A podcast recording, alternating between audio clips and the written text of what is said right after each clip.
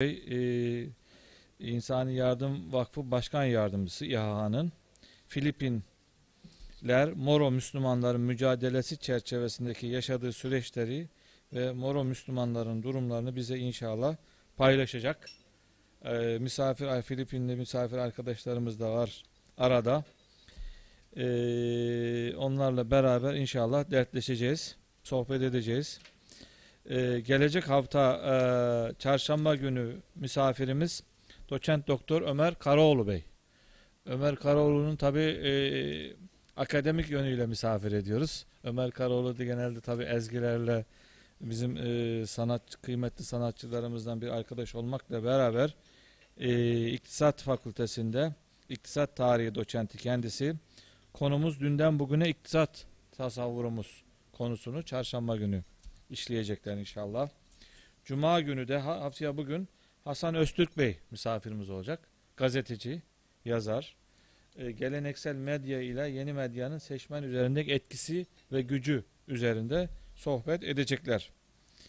Tabii bu arada bu programımız canlı yayınlıyoruz gençler. Eğer sosyal medyada şeyiniz varsa YouTube'da, Facebook'ta, Periskop'ta canlı yayınlıyoruz şu anda paylaşabilirsiniz arkadaşlarımızla. Onu da bildirmiş olalım. YouTube'da Mavera Vakfı'na abone olursanız onu da paylaşmış olursunuz. Ee, bu ara geçen sene Hüseyin Bey bu Mavera ödüllerde bir konumuz vardı. Üniversitede okuyan arkadaşlarımızla bir deneme yarışması yapıyoruz. Bu sene ikincisi olacak. Geçen sene Kudüs konusuydu. Bu sene küresel barış ve adalet konusu. Üniversitede okuyan gençlerimiz deneme yarışmasına katılıyorlar. Aliye İzzet Begoviç anısına düzenliyoruz. Son başvuru tarihi 12 Nisan. Ee, ödül alan 13 arkadaşımızı Bosna'ya hediye olarak gönderiyoruz. İlk, ilk 3 arkadaşımıza da bilgisayar hediye ediyoruz. Değerlendirme kurulumuz değerli e, akademisyenlerimizden oluşuyor. Abdurrahman Babacan, Alev Erkilet, Faruk Karaaslan, Halil İbrahim Ezgi, İsmail Kılıçaslan, Lütfü Sunar ve Mahmut Hakkı Akın beyler değerlendirecekler inşallah. Onlara da ilan etmiş olalım. Bu arada Ümraniye İlçe Milli Eğitim Müdürlüğü çok güzel bir çalışma yapıyor arkadaşlarımız. Mustafa Kutlu Bey'i geçmişin izinde geleceğin peşinde çerçevesinde Mustafa Kutlu Bey'i anlatıyorlar. Konuşmacı arkadaşlarımız gidiyorlar. Mustafa Kutlu Bey'i anlatıyorlar. E, Fas'la ilgili bir gezi var. Gezi komisyonumuz çerçevesinde düzenlenmiş. Arzu eden arkadaşlarımız 4-11 Nisan'da bir Fas seyahati var. Bununla ilgili genel sekreterliğimize müracaat edip bilgi alabilirler.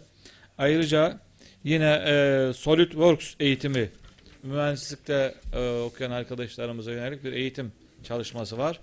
E, üç boyutlu tasarım, detaylı teknik resim konusunda bir eğitim faaliyeti var. 8 hafta sürüyor. 16 gün toplam 48 saat bununla ilgili hızlı bir şekilde başvurularımızı yapalım. Onun dışında her cuma bayanlara yönelik fıkıh ve e, siyer çalışması devam ediyor. Hafta sonları çocuklara yönelik yine üniversite hazırlık kursumuz devam ediyor. E, akıl oyunları programları da devam ediyor. Onları da tekraren hatırlatmış olalım. Ee, çok uzatmayalım. Epey maşallah güzel faaliyetler varmış topluluğumuzda. Elhamdülillah ne kadar güzel abi. Ee, Hüseyin Bey, e, Hüseyin Oruç, İHH İnsani Yardım Vakıf Başkan Yardımcısı. 69 Malatya Darende doğumlu. İstanbul'da ilk öğrenimini yaptı. Boğaziçi Üniversitesi Turizm Okulu'nu bitirdi. Turizmi bitirdi. İki yıl İstanbul Hukuk'ta okudu. Kamu yönetim bölümünden mezun oldu. İngilizce bilmektedir. 92-95 yıllar arasında gönüllü olarak başlayan İHH çalışmalarında aktif görev aldı. 95 yılında da İHH İnsani Yardım Vakfı'nın ilk kurucu 6 mütevelli heyet üyesinden birisi oldu. Uzun yıllar İHH'nın yurt dışı projelerinin yönetimini yürüttü. Bu çerçevede yüzden fazla ülkede yüzlerce çalışmanın içerisinde bulundu. Gazze Kara Konvoyu, Rotamız Filistin, Yükümüz İnsani Yardım sloganıyla yola çıkan Mavi Marmara gemisinin genel koordinatörlüğünü yaptı.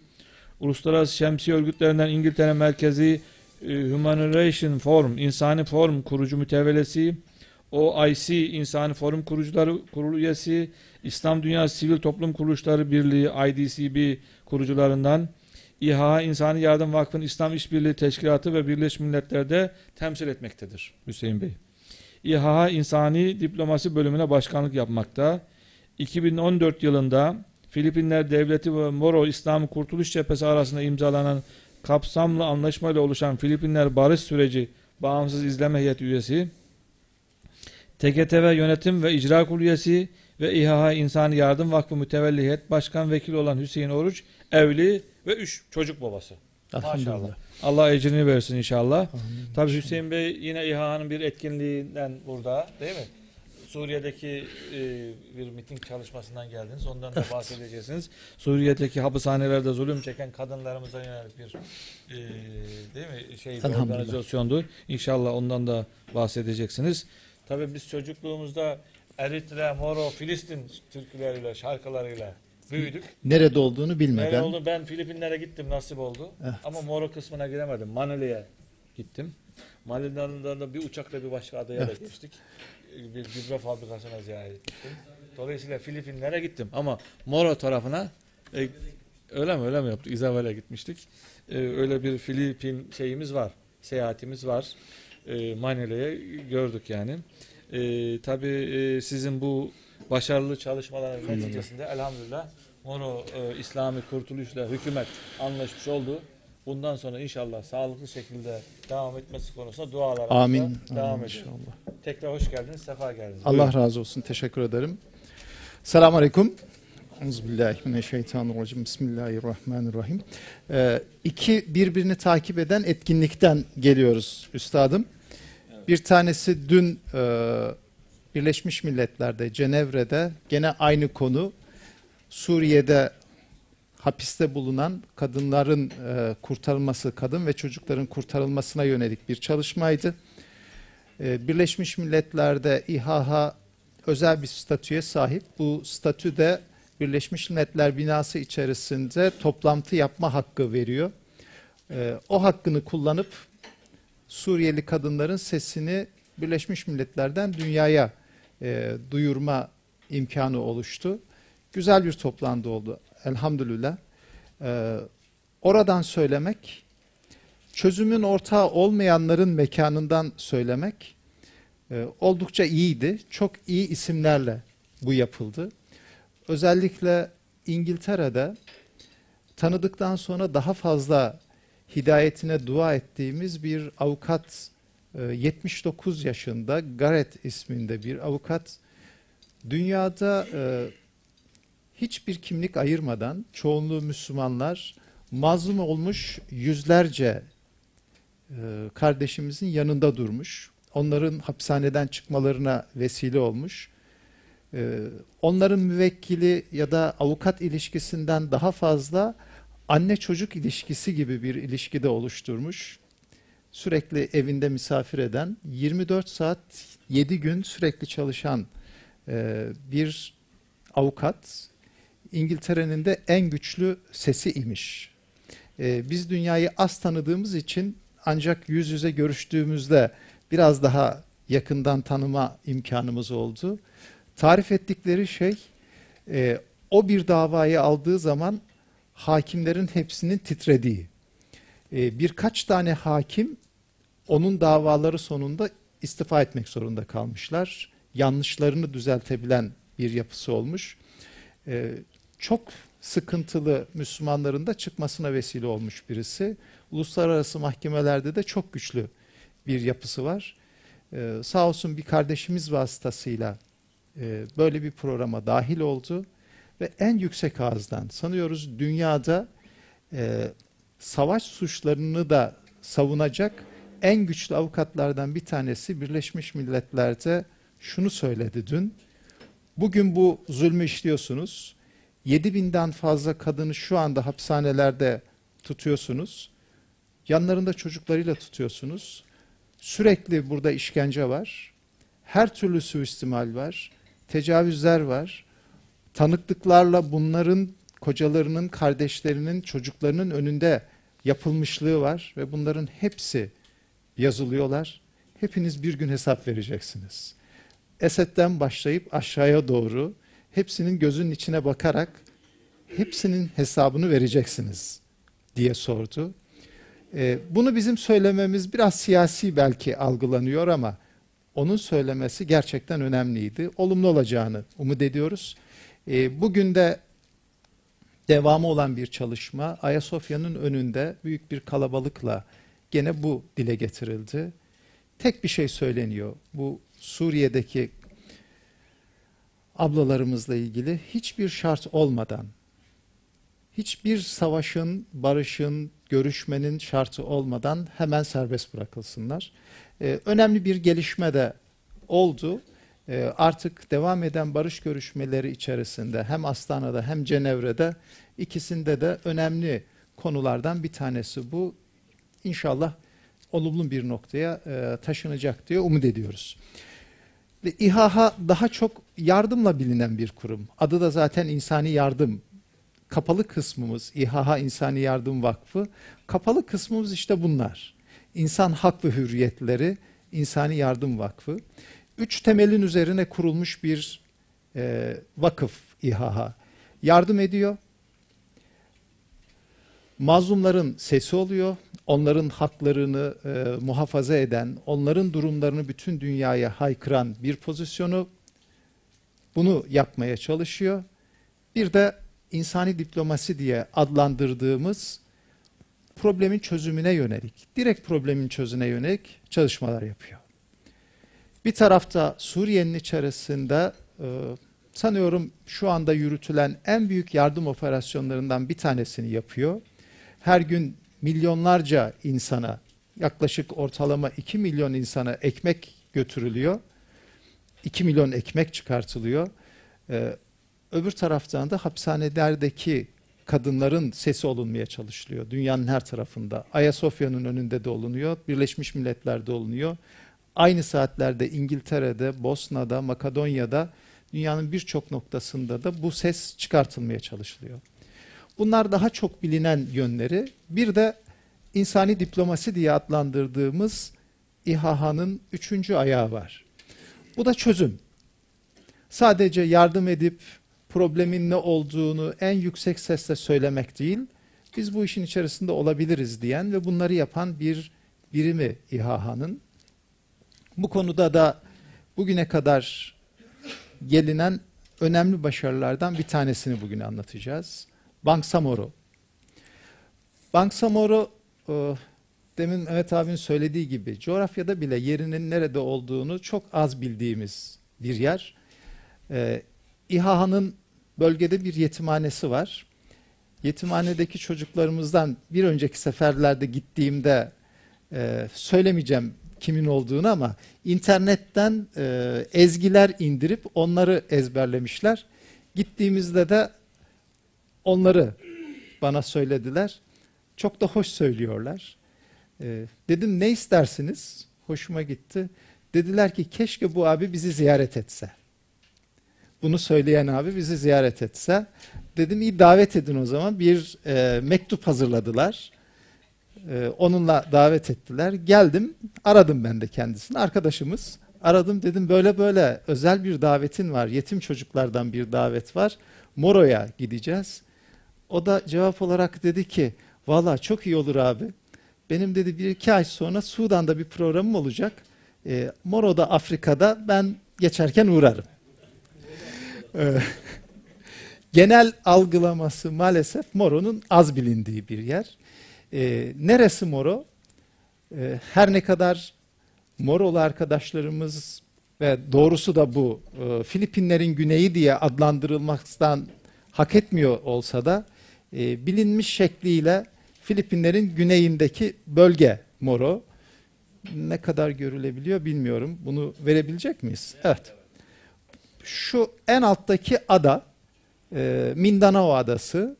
Şu tarafa doğru da burası Malezya'nın aşağı e, Sabah adası. Şu ikisinin arasındaki e, adalardan oluşan bölgeye ağırlıklı olarak Bangsamoro diyoruz. Tarihsel olarak büyüklüğü oldukça var. 116 bin kilometre karelik bir coğrafya. Müslümanların tarihte hakim oldukları coğrafyanın büyüklüğü. Şimdi barışını konuştuğumuz coğrafya bunun yaklaşık onda biri büyüklüğünde yaklaşık 15 bin kilometre karelik bir bölgede otonom kazanıldı. Ona geleceğiz. Ee, tarihi coğrafyanın birçok noktasında olmayan bir şey.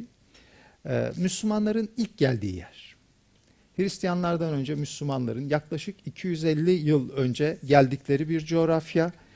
Bir adam bu adaların en ucundaki Malezya tarafından ihtimalen Yemen'den geldiği söylenen bu Tavi Tavi adasına ilk gelip yerleşmesi, onun e, davet çalışmaları, yerel sultanlar diyorlar, yöneticiler, onlardan bir tanesinin kızıyla evlenip bölgede iyice yerleşip bir noktadan bütün coğrafyanın tamamına e, dağılan, çok hızlı İslamlaşan bir coğrafya.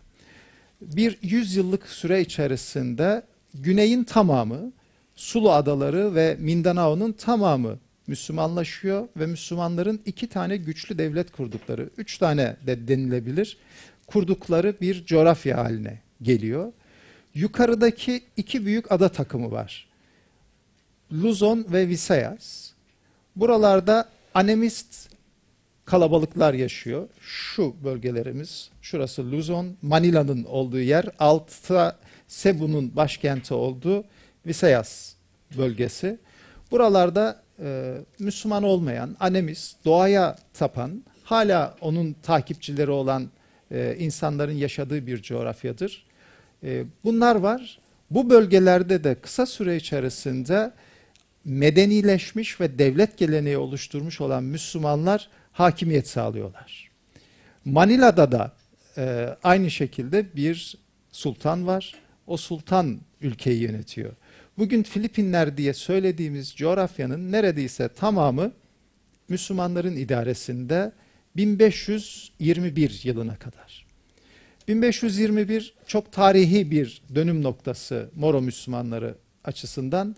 Magellan birçoğumuzun bildiği isimlerden seyyah olarak bildiğimiz, kaşif olarak bildiğimiz e, İspanya Devleti adına sömürge, yeni sömürgeler bulmak üzere yola çıkan e, Magellan bu orta bölgede Cebu'ya yakın noktalarda e, karaya çıkıyor ve ilk işgal başlıyor.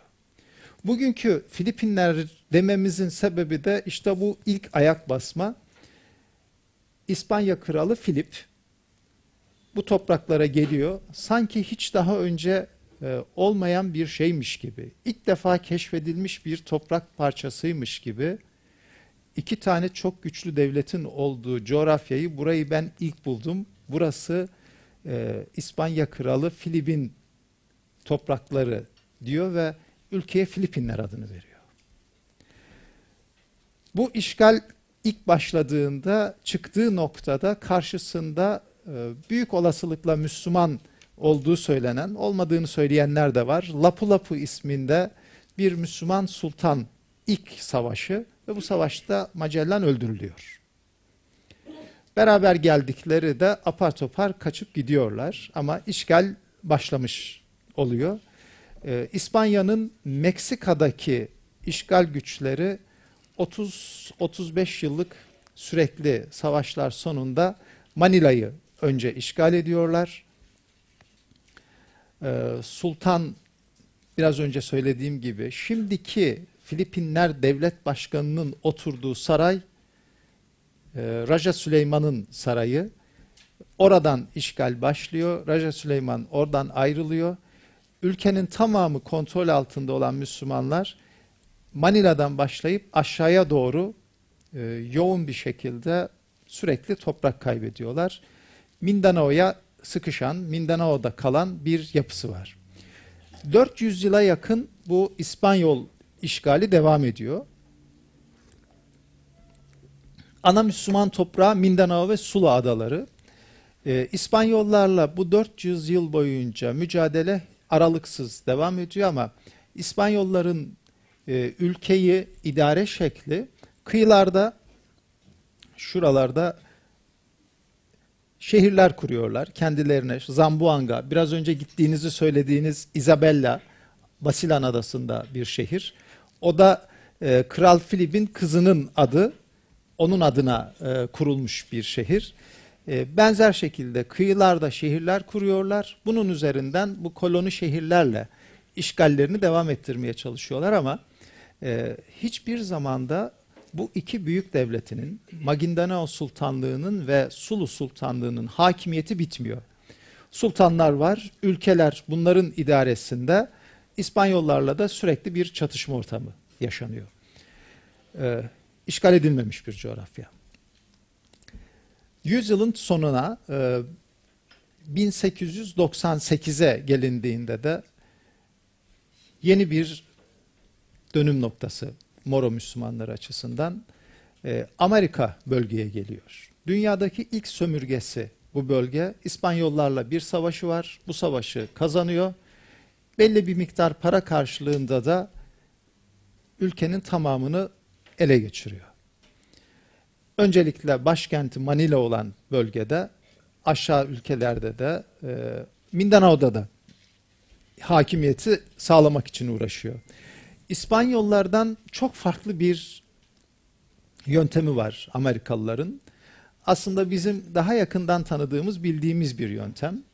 Filistin topraklarında ne yapıldıysa aynı yöntemler Müslümanların, Moro Müslümanların yaşadığı bölgede Kızılderililere yapılan katliamla birleştirilerek yapılıyor.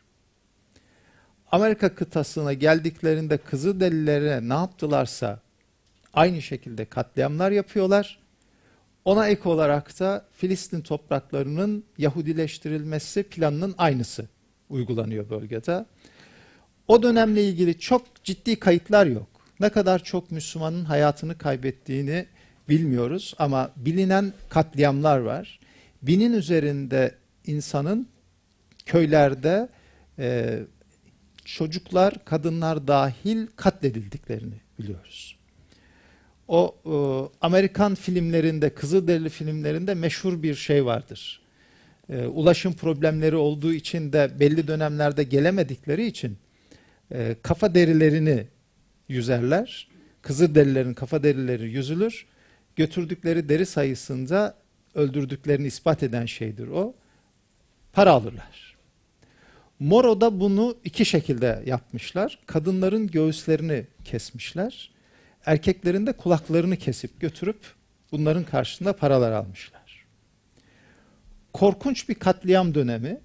Ee, dediğim gibi rakam yok ama e, yüz binlerce insan hayatını kaybetmiş. Ee, yakın zamanda yeni bir devlet başkanı var Duterte. Özellikle uyuşturucuya karşı yürüttüğü operasyonlarla e, çok meşhur oldu. Tasvip ettiğim için söylemiyorum. 20 ee, bine yakın insan öldürüldü, infaz edildiler şu süreç içerisinde. Dünyadan da çok büyük bir tepki aldı. O dönem devlet başkanı, Amerikan başkanı olan Obama da aynı şeyi söylemişti. Kameraların önünde canlı yayında Obama'ya küfür etti Duterte. Ee, sonrasındaki cümle az kullanıldı ama şunu söyledi. Önce sen Moro'da öldürdüğün 5 milyon Müslümanın hesabını ver. 5 milyon rakamı gerçekçi midir? Sanıyorum biraz abartı var. Ee, ama bir sıfır silseniz bile 500 bin insanın öldüğü bir dönem yaşanmış o dönemde. Gene e, bizim arşiv kültürümüzün ve arşiv zenginliğimizi tam ortaya çıkartamadığımızdan bilmediğimiz ama üzerinde bir grubun çalıştığı bir şey.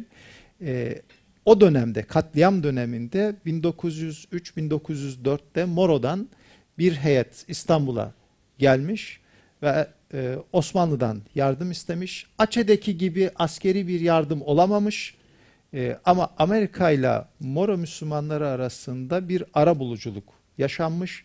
E, gene dediğim gibi akademik kayıtlarda henüz yok ama araziden benim ağzımdan e, duyduğum, kulağımla duyduğum şeyler e, eğer o girişimler olmasa bir ara buluculuk yapılmasa belki Moro Müslümanları aynı bugün e, Amerika'daki Kızılderililerin akıbetine uğrayacaklardı. Çok az sayıda kültürel bir yapı olarak kalacaklardı. O geri çekilme, ara buluculuk bugün e, konuştuğumuz Moro Müslümanların muhafazası e, olmuş e, tarih içerisinde. Amerikalılar İspanyollar kadar çok uzun kalmadılar. Daha kısa süre kaldılar. E, İspanyollar bölgeye tam hakimlerdi, dini çok iyi kullanıyorlardı. E, Filipinleri Katolik bir memleket haline getirmişlerdi. E, bununla da birliği muhafaza ediyorlardı. Amerikalılar gelince yukarıda o söylediğim iki büyük ada takımında iki ayrı millet bunlar. E, Amerika'ya karşı bir karşı direniş oldu. Amerikalılar hem Moro'yla mücadele ettiler hem buralarla mücadele ettiler. Ee, 30'lu yıllarda ilk defa bir otonom oluşturuldu. 1946'ya gelindiğinde de Amerika yeni bir dünya kurdu. Yeni kurduğu dünyanın da en temel e, özelliklerinden bir tanesi bütün topluluklar kendi geleceklerine kendileri karar versinler. Referandumlar yapılsın. Bu referandumlarda millet ne isterse olacak denildi. E, Moro Müslümanları için bir umut oldu bu. Şunu söylediler. Biz tarihte hiçbir dönem kimsenin hakimiyetine girmedik. 400 sene İspanyollar buradaydı ama bizim devletimiz devam etti. Bizim devletimiz vardı. Bugün de biz devletimizi istiyoruz. Referandum yapılsın. 21 Ocak'ta yapıldı bu referandum en son. Bu yapılsın, milletimiz ne isterse o olsun dediler. Ama e, Amerika bunu dinlemedi. Yeni bir Filipinler devleti kurdu. 1946'da ilan edilen bu devlette Moro, e, Mindanao Adası ve Sulu Adaları da yeni kurulan bu Filipinler devletinin bir parçası olarak ilan edildi. Üçüncü katliam evresi başladı. İki büyük güç, İspanyollar ve Amerikalılar dışarıdan gelenlerdi. Şimdi e, birlikte yaşadıkları Filipinler 1946 itibariyle zulüm mü teslim aldı. E, ikisinden daha da şiddetli bir süreç yaşandı. Bir tarafta katliamlar yaşanıyor. Yukarıda e, kalabalıkların yaşadığı iki büyük ada takımında ki bu bütün bölge 7000'nin üzerinde adadan oluşuyor Filipinler devleti. E, bu üzerinde yerleşim olan ada sayısı. On binlerce ada var. 7 bin tanesinde yerleşim var. Buralardaki nüfus da çok kalabalık. Yeni ele geçirdikleri Müslümanların bölgesinde toprak reformlarıyla e, yukarıdaki kalabalık nüfustan çok yoğun bir göç başlattılar. Ve e, çok hızlı bir şekilde bölgede Müslümanlarla Hristiyanların oranında çok büyük bir farklılık ortaya çıktı. Amerikalılar geldiğinde Mindanao adasında Müslümanların e, oranı yüzde 95 idi. Gittikleri zaman yüzde 70'lere düşmüş idi. 1946'dan 67'ye kadar devam eden süreçte Müslümanların oranı yüzde 45'e düştü. Topraktaki sahiplilik oranı daha da kötü bozuldu. Ee, üç dönümün üzerinde kimsenin toprak sahibi olmamasına yönelik bir kanun çıkarttılar. Bütün Müslümanların elindeki toprakların tamamını aldılar. Bu toprakları da yeni gelen yerleşimcilere dağıttılar. Hem demografiyi hem toprak sahipliliğini bozdular. Doğal kaynaklarla ilgili oluşturdukları, yeni çıkarttıkları kanunlarla bütün zenginliklerini de Moro Müslümanların ellerinden aldılar. 1967 yılına kadar Moro Müslümanları bu katliamdan da başlarını kaldıramıyorlar. Hem Amerikan dönemi hem Filipinler e, emperyal baskı döneminde e, değerlerinden de çok şey kaybettiler. İslami kimliğiyle bildiğimiz Moro bu şeyini kaybetti. Ee, İslam bir kültür olarak, bir etiket olarak var ama hayatta yok. Hayatın içerisinde yaşanmıyor. 1967'de e, Cabida denilen bir adada bir katliam oldu. Sayılar orada da muhtelif. Yani e, Moro gerçekten yazının, tarihinin çok zayıf olduğu bir yer. Kimisi 64 diyor, kimisi 300 diyor. Ee, Saba Adası'na yönelik yapılan bir yapılacak bir operasyonda Moro'dan gönüllü e, gençler toplandılar. Bunlara başka bir Müslüman ülkeye saldıracakları söylenmedi. E, başka bir operasyon olarak geldiler. Özel bir eğitim aldılar. Bu e, 300'e yakın Moro Müslümanı delikanlı. Sonra birisi e, Sabah Adası'nda Malezyalı Müslümanlara karşı kullanılacaklarını öğrendi. Müslüman bunlar. Başka bir Müslümana karşı saldırmayacaklarını söylediler ve isyan ettiler. Dediler ki biz bir Müslümana silah sıkmayacağız. Bu itirazları sebebiyle gece uyurken üzerlerine ateş açıldı. Bunların tamamı katledildiler. Bir kişi, içlerinden sadece bir kişi o arkadaşlarının cenazelerinin altına saklanarak kurtuldu. Adadan Manila'ya oldukça uzak bir adadır. Yüzerek karaya çıktı ve ne olup bittiğini bütün dünyaya söyledi. Bu da bugün konuştuğumuz Moro cihadının asıl ateşleyicisi oldu. Moro Müslümanlarını uyandıran, görüşmelerle bir şey olmayacak, diplomasiyle bir şey olmayacak, Birleşmiş Milletler'le bir şey olmayacak, Amerikan başkanlarına yazdığımız mektuplarla bir şey olmayacak, Manila'daki hükümetle görüşmekle bir şey olmayacak. Artık inandık ki bizim aynı İspanyollara, Amerikalılara karşı yaptığımızı yapmamız lazım ve silahlı bir mücadeleye girmemiz lazım ki kendimizi muhafaza edebilelim. Çok hızlı örgütlenen bir e, kurtuluş mücadelesi oldu. 1970 yılında bütün bu e, bizdeki milli müdafaa cemiyetlerinin benzeri Moro coğrafyasının tamamında oluşan e, küçük küçük örgütler 1970'te bir üst şemsiyede Moro Ulusal Kurtuluş Cephesi ismi altında bir araya getirildi. İşte burada iki tane isim çok önemli. Aslında hareketin e, bir ismi var ama e, vitrine konulan ikinci isim de Moro tarihinde çok önemli. E, Selamet Haşim ismini az duyduğumuz isimlerden bir tanesi. Çok önemli bir lider. Moro'yu tanış, tanıyınca önemini ve değerini daha iyi anladığım bir lider. Eser mezunu. Lisenin son kısmını Suud'da okumuş. Eser'de üniversiteyi ve yüksek lisansını yapmış. Öğrenciyken 20'li yaşlarından itibaren Moro'yu nasıl kurtarırım, burada Müslümanları nasıl muhafaza ederimle ilgili çalışmalarını Kahire'de başlatmış. Oraya gelen öğrencileri organize etmiş. Moro İslami Kurtuluş Cephesi'nin de temellerini orada atmış.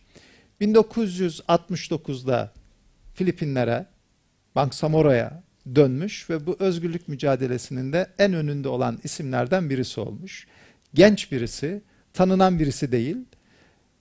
Hepsi birleştiği zamanda daha çok e, ismi ön plana çıkmış olan e, bir üniversite profesörü Nur Misvari'yi Moro Ulusal Kurtuluş Cephesi'nin başkanı yapmışlar. Selamet Haşimi de başkan yardımcısı olmuş.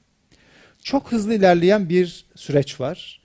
3 yıl içerisinde söylediğimiz coğrafyanın çok önemli bir kısmı Müslümanların kontrolüne geçmiş. Filipinler devleti bölgeye giremez hale gelmiş. Ee, çok organize bir yapı. Ee, kendi kendini idare etmeyi başarmış. Ee, Filipinler devleti bunun üzerine Müslüman ülkelerinde ara buluculuğu, özellikle Libya'nın ara buluculuğunu kabul etmiş ve barış masası ilk 1973'te kurulmuş. 1900 e, bu iyi. İyi. iyi. 1973'te Trablus'ta ilk masaya oturulmuş. 1976'da ilk anlaşma imzalanmış. Anlaşma İslam İşbirliği Teşkilatı'nın da e, tarafıyla yapılmış. Müslümanlar bağımsızlıktan geri adım atıp bir otonom bölge kurulmasına razı olmuşlar. O gün Selamet Haşim buna razı olmamış. Bağımsızlığı özellikle e, dile getirmiş. Bir de bu şekliyle bir özerkliğin doğru olmayacağını söylemiş. Ama başka bir tespiti olmuş. 73'e gelinceye kadar e, hareket Moro hareketi olarak geçiyor. Bir ulusal hareket olarak geçmiş. Selamet Haşimi bu anlaşmayla beraber şunu söylemiş. Bütün dünya Müslümanları bizi Moro mücahitleri olarak biliyor. Adımıza marşlar söyleniyor. Dünyanın her yerinde marşlar söyleniyor. Ama benim silahlı mücadele içerisinde olan arkadaşlarımın bile ancak yüzde yirmisi, yüzde otuzu namaz kılıyor. Moro coğrafyasında arkadaşlar daha iyi bilirler. Tesettür yok. Sokaklarda tesettürlü bir hanım çok nadir görülüyor. Diyor ki biz böyle bir şey başaramayacağız. Silahla bir şeyin dönüşmesi de zaten mümkün değil. Biz önce kendimizi değiştirmemiz lazım. Biz kendimizi değiştirmediğimiz zaman bir şey değişmeyecek. Oturup bir yol haritası belirliyor, 20 yıllık bir plan yapıyor. Moro Müslümanlarının Rabia'sı var. Dört tane temel ortaya koyuyor Üstad Selamet Haşim. Birincisi bu İslamlaşma. Ve bunu o kadar güvenli bir şekilde söylüyorlar ki başka bir kılıfın içerisine de koyma ihtiyacı hissetmiyor. Diyor ki ben iyi bir Müslüman olmam lazım. İyi bir Müslüman olmadan zaten cihad edemeyeceğim. Önce iyi bir Müslüman olacağız. Kendimiz, ailemiz, toplumumuz bunun da geçtiği tek bir yol var. Doğru olan İslam'ı öğreteceğiz. Bütün askeri kamplarının hepsine birer akademi kuruyor hem mücahitlerini hem de onların ailelerini, halkı hızlı bir şekilde İslam'la tanıştırıyor.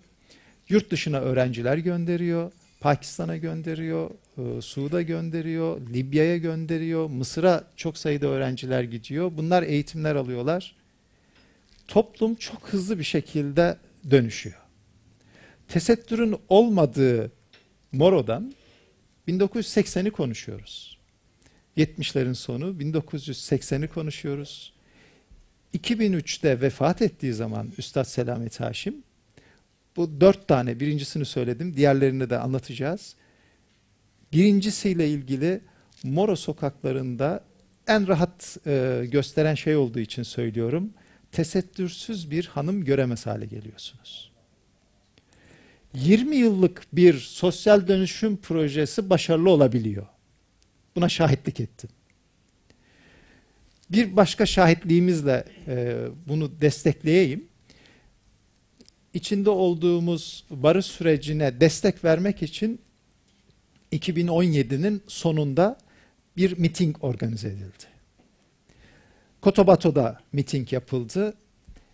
Coğrafyada 5 milyon insan yaşıyor. Bunların 4 milyonu Müslüman. Bu mitinge katılanların sayısı 1 milyon 200 bin oldu. Bizdeki gibi birkaç saatlik miting de değildi bu. Uzaklardan geldikleri için en az bir gece gecelemeleri gerekiyor. Bunların içerisinde bir kısmı birkaç gece ağaçların altında uyudular. Moro İslami Kurtuluş Cephesi Selamet Haşimi'nin kurduğu bu yapı Su dağıtmadı, ekmek dağıtmadı, ulaşım imkanı vermedi. Herkes kendi imkanlarıyla oraya geldiler.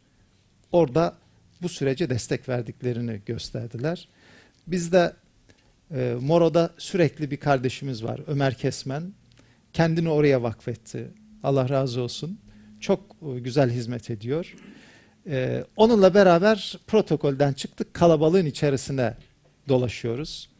Yaşlı bir teyze, iki büklüm, ayakta duramıyor. İki büklüm duruyor. Bizim olduğumuzu, Müslüman olduğumuzu görünce böyle dikeldi. Dedi ki benim cihadım bu. Bu yaşımda yapacak başka hiçbir şeyim yok. Buraya gelmem ve burada durmam gerekiyor idi ve buradayım. Aynı şekilde kilometrelerce mücahitler kamuflajlarını çıkartmış, barışı temsil eden beyaz tişörtlerini giymişler. Onlar da kilometrelerce e, kortej oluşturmuşlardı. Onlar da duruyordu. Belki 80'li yaşlara gelmiş olan teyzede duruyordu. Ve toplumun sadece e, neredeyse üçte biri o toplantıya bizzat katılmışlardı. Bugün e, çok soruluyor işte ne kadar namaz kılınıyor Moro'da diye. Burada da aynı anketi yapabilirsiniz. Morolu gençler var. Cevap olarak diyorum ki Moro'da insanlara namaz kılıyor musun diye sorulmaz. Bu gerçekten çok abes bir sorudur. Müslüman namaz kılar. Moro'da da insanlar namaz kılarlar. Bu sorulmaz. Kılmayan da bunu söyleyemez zaten. Cuma'ya girdiğinizde camiler ağzına kadar doludur ve yüzde sekseni gençlerdir. Sürecin içerisinde hem birinci neslini hem de ondan sonraki neslini muhafaza edip iyi bir Müslüman topluluk ortaya çıkarmayı başarmış Selamet Haşim. Rabia'nın birincisi bu. Biz Müslümanız kardeşim ve Müslümanca yaşayacağız. Müslümanca yaşarsak da Allah bizi bir İslam devletine götürecek. Başka bir formülümüz yok. Formülümüz bu. İkinci ayakta da demiş ki Selamet Haşim bunu tek başımıza yapamayız. Bunu örgütlü yapmamız lazım. Örgütümüzü de çok güçlü yapmamız lazım. Ülkenin tamamında örgütlenen Moro İslami Kurtuluş e, cephesini hepiniz destek verip güçlendirmeniz lazım demiş ve çok güçlü bir yapı ortaya çıkarmışlar. E, yapılanması aslında şeye çok benziyor. Hamas'a çok benziyor. Moro İslami Kurtuluş Cephesi siyasi bir kimlik. Bunun bir de silahlı kanadı var. Üçüncüsünde de ortaya koyduğu şey, Rabialarının üçüncüsü silah. Yaklaşık 30 yıl oldu. Mazlum coğrafyaların birçoğunu görme imkanımız oldu. Bir kısmında bizzat bulunduk, bir kısmını bizzat kendilerinden dinledik. Bu coğrafyaların birçoğunun liderleriyle oturma imkanımız oldu. Demin söylediğimiz gibi bir formül bu aslında. Nasıl iyi bir Müslüman olmazsanız değişmiyorsa, güçlü olmazsanız da bir şey değiştiremiyorsunuz. Bileğiniz güçlü değilse, güçlü bir topluluk değilseniz başınıza gelecek olan ya ölüm, ya sürgün edilmek ya hapsedilmek. Mutlaka güçlü olacaksınız. Mutlaka silahınız olacak. Düşmanınızın silahıyla ve daha iyisiyle silahlanacaksınız ki toplumunuzu muhafaza edebilirsiniz. Selamet Haşimi'nin Rabia'sının üçüncüsüne geliyor silah. Bir cihat hareketi, bir e, silahlı hareket olarak biliniyor yoğunluklu olarak. Ama bu daha çok bir toplumsal dönüşüm hareketi. Silahı da şöyle tarif etmiş Selamet Haşim. Biz yeni bir toplum inşa ediyoruz. Bu toplum daha başında boğulmamalı. Bir güç bizi muhafaza etmeli. Oluşturduğumuz bir toplum eğer bunu koruyamazsak gelirler hepimizi başlangıçta yok ederler. Mora Ulusal Kurtuluş Cephesiyle, Nur Misvari ile Selamet Haşimi'nin benim gördüğüm en iyi ayıran şeylerden bir tanesi bu. Emenelef saldıran bir yapı, hükümete sürekli saldıran, güçlere sürekli saldıran bir yapı ve birçok yeri de kontrol altına almış. Ama kontrolsüz bir kontrol olmuş. Selamet Haşim onu yapmak yerine oluşturduğu bu güç savunmada kalmış. Kendine saldırılmadığı müddetçe karşılık vermemiş. Ancak stratejik belli yerlerle ilgili özel çalışmalar yürütmüşler. Ama çok güçlü bir gerilla teşkilatı kurmuş. Sürekli silah altında tutulan 40 bin, şimdiki anlaşmada da bizim taraf olduğumuz anlaşmada da 40 bin rakamı var. Sürekli silah altında 40 bin askeri var. Ama bütün herkes, kadın erkek, bütün gençler silahlı eğitimden geçmişler. Kimisi bir ay gitmiş, kimisi üç ay gitmiş ama hepsi mutlaka silahlı eğitim almışlar. Lazım olursa bu 40 bin, 400 bin hemen olabilir. Bu gücü muhafaza etmeden barış olmuyor. Karşı taraf bilmeli ki ben güçle bunları yenemem. Barışın olmazsa olmaz. En baştaki maddesi bu. Şuna inanmalı, silahla ben yenemem. Moro Müslümanları bunu ispat ettiler. Silahla yenilemeyeceklerini şu son dönem içerisinde resmi rakamlar 120 ile 150 bin arası söylüyor ama Morollar 300 bin diyorlar. 300 bin şehit vererek ispat ettiler. 2,5 milyon mülteci verdiler. Ülkeyi terk edenler oldu. Ama Filipinler bölgeye giremedi. Kontrol edemedi. Bazı yerleri aldı ama Müslümanlar ağırlıklı olarak bölgenin sahibi olmayı başardılar. Bütün bu söylediğim Rabia'nın üçü birçok İslami harekette aslında e, olan şeylerde. Bazısı başardı, bazısı başaramadı ama Moro başardı. Dördüncüsü çok azımızda olan özelliklerden bir tanesi. Ve çok önemsediğim bir şey.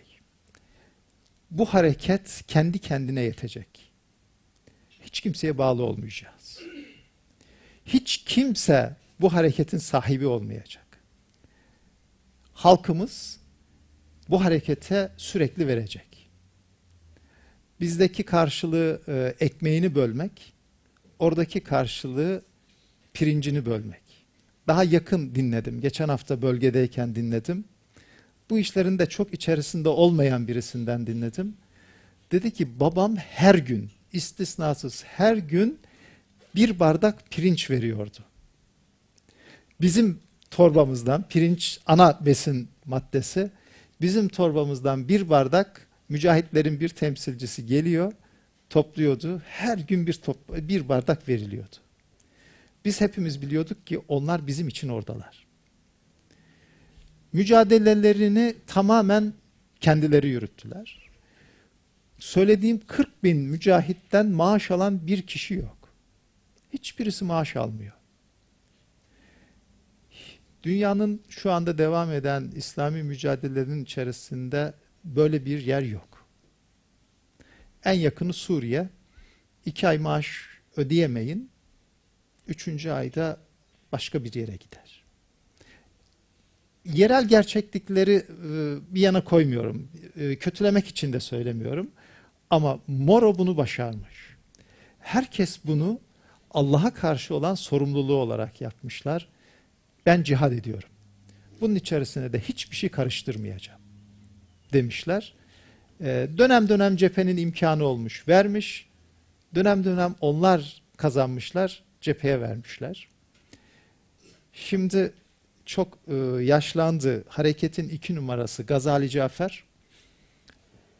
Yokluktan geliyor bunların tamamı. Ee, şeyleri var, arazileri var. Anan şey ekmiş, e, palmiye ekmiş.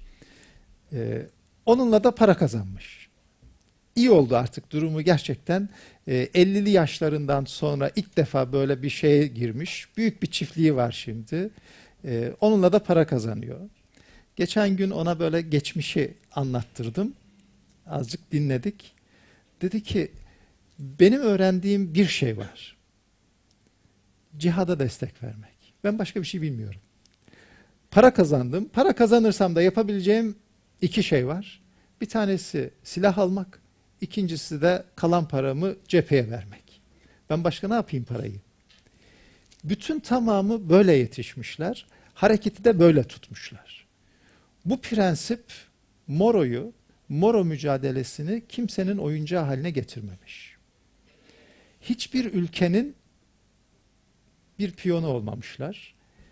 Bu yapı aynı zamanda yabancıları da işin içerisine sokmamış. Selamet Haşimi'nin bu son söylediğimdeki çok kesin prensiplerinden bir tanesi, para vermek isteyen herkes bize para verebilir. Biz buna muhtaçız. Ama hiç kimse bu hareketin gelip direksiyonuna oturamaz. Hiçbir yabancı kontrol yapısı içerisine alınmamışlar. Bu Rabia'sını ve 20 yıllık yol haritasını istişare heyetiyle birlikte yürütmüş. Bir merkez komitesi var. Bütün kararları bu merkez komitesinde alıyor. Merkez komitesinde olan tamamı hepsi kendi yetiştirdiği arkadaşları. Hepsinin üzerinde emeği var. Ama buna rağmen istişareyi hiç bozmamış. Çok karizmatik bir lider. Ee, çok güçlü bir kişilik. Ama bugüne geldiğinizde e, sokakta fotoğrafını gösterseniz adını herkes bilir. Ama fotoğrafını gösterseniz kimse tanımaz. Şimdiki lider Hacı Murat da aynı terbiyeden yetişmiş. Böyle dönem dönem söylüyorum abartı da değil. E, artık e, böyle değil ama bundan 2-3 sene önce böyleydi. E, Ömer Kesmen, İHA'nın bölgede olan e, kardeşimiz, onunla Hacı Murat'ın böyle yan yana çekilmiş fotoğrafı sokakta gösteriyor. Bunları tanıyor musun diye gösteriyorsun. Böyle bakıyorlar. Bu diyorlar Üstad Ömer de yanındakini bilmiyoruz. Kişinin hiç ön plana çıkartılmadığı, sistemin ve istişarenin ön plana çıkartıldığı bir yapı e, oluşturmuş Selamet Haşim ve bunu da sürdürmeyi başarmış. Savaşın içerisinde toplumu alıp götürme e, ve yeni bir toplum oluşturmayla ilgili planlarını uygulamayı başarmış ender liderlerden bir tanesi. Hayattan göçüşü de aynı şekilde bütün Müslümanlara, özellikle Müslümanların liderlerine örnek bir şekilde olmuş. Ee, rahatsızlığı var. Bir bombardımanda da yaralanmış. Ee, uzak bir noktada tedavi edilemiyor. Tedavi edilebilecek bir pozisyon var ama doktor imkanı olmadığı için tedavi edilemiyor. Malezya araya giriyor. Filipinlerle görüşüyor ve Selamet Haşimi'nin güvenli bir şekilde Malezya'ya getirilip tedavi ettirilip aynı şekilde ülkeye, Filipinlere, kendi bölgesine dönmesiyle ilgili izin alıyorlar. Yazılı bir izin bu, hala ellerinde olan bir şey. Zorlu bir yolculukla Selamet Haşimi'nin yanına geliyor Malezya'dan bir yetkili. Diyor ki yazıyı da çıkartıyor. Alacağım seni götüreceğim tedavi olacaksın ve tekrar buraya geleceksin. Savaşın çok şiddetli olduğu bir dönem 2003. Filipinlerin komple savaş ilan ettiği, bütün köyleri, şehirleri bombaladıkları, yaktıkları, yıktıkları yıllar 2003 bu. Benim e, çok zorluk çektiğim şeylerden bir tanesidir. 2003-2008 arası Moro Müslümanlarının tarihteki en zor dönemleri. Yani bugün Suriye'deki gibi, Çeçenistan gibi, Bosna gibi bir dönemi yaşadıkları beş yıl. Ama dünya Müslümanlarının da çok az duydukları, İHA'nın işte senede bir iki sefer gittiği, yanlarında durmaya çalıştığı ama ses haline getiremediği. Sanıyorum İHA yazıldığında eksiklik olarak yazılacak şeylerden bir tanesi bu. Moro. Biz bunu yapabilmeliydik. 2003'te bu katliamlar yaşandığında bütün dünyaya Bosna gibi, Çeçenistan gibi, Suriye gibi Moro'da bunlar yaşanıyor deyip bütün ümmeti ayağa kaldırabilmeliydik. Bu özellikle bizim coğrafyadaki Müslümanların bir eksikliği oldu.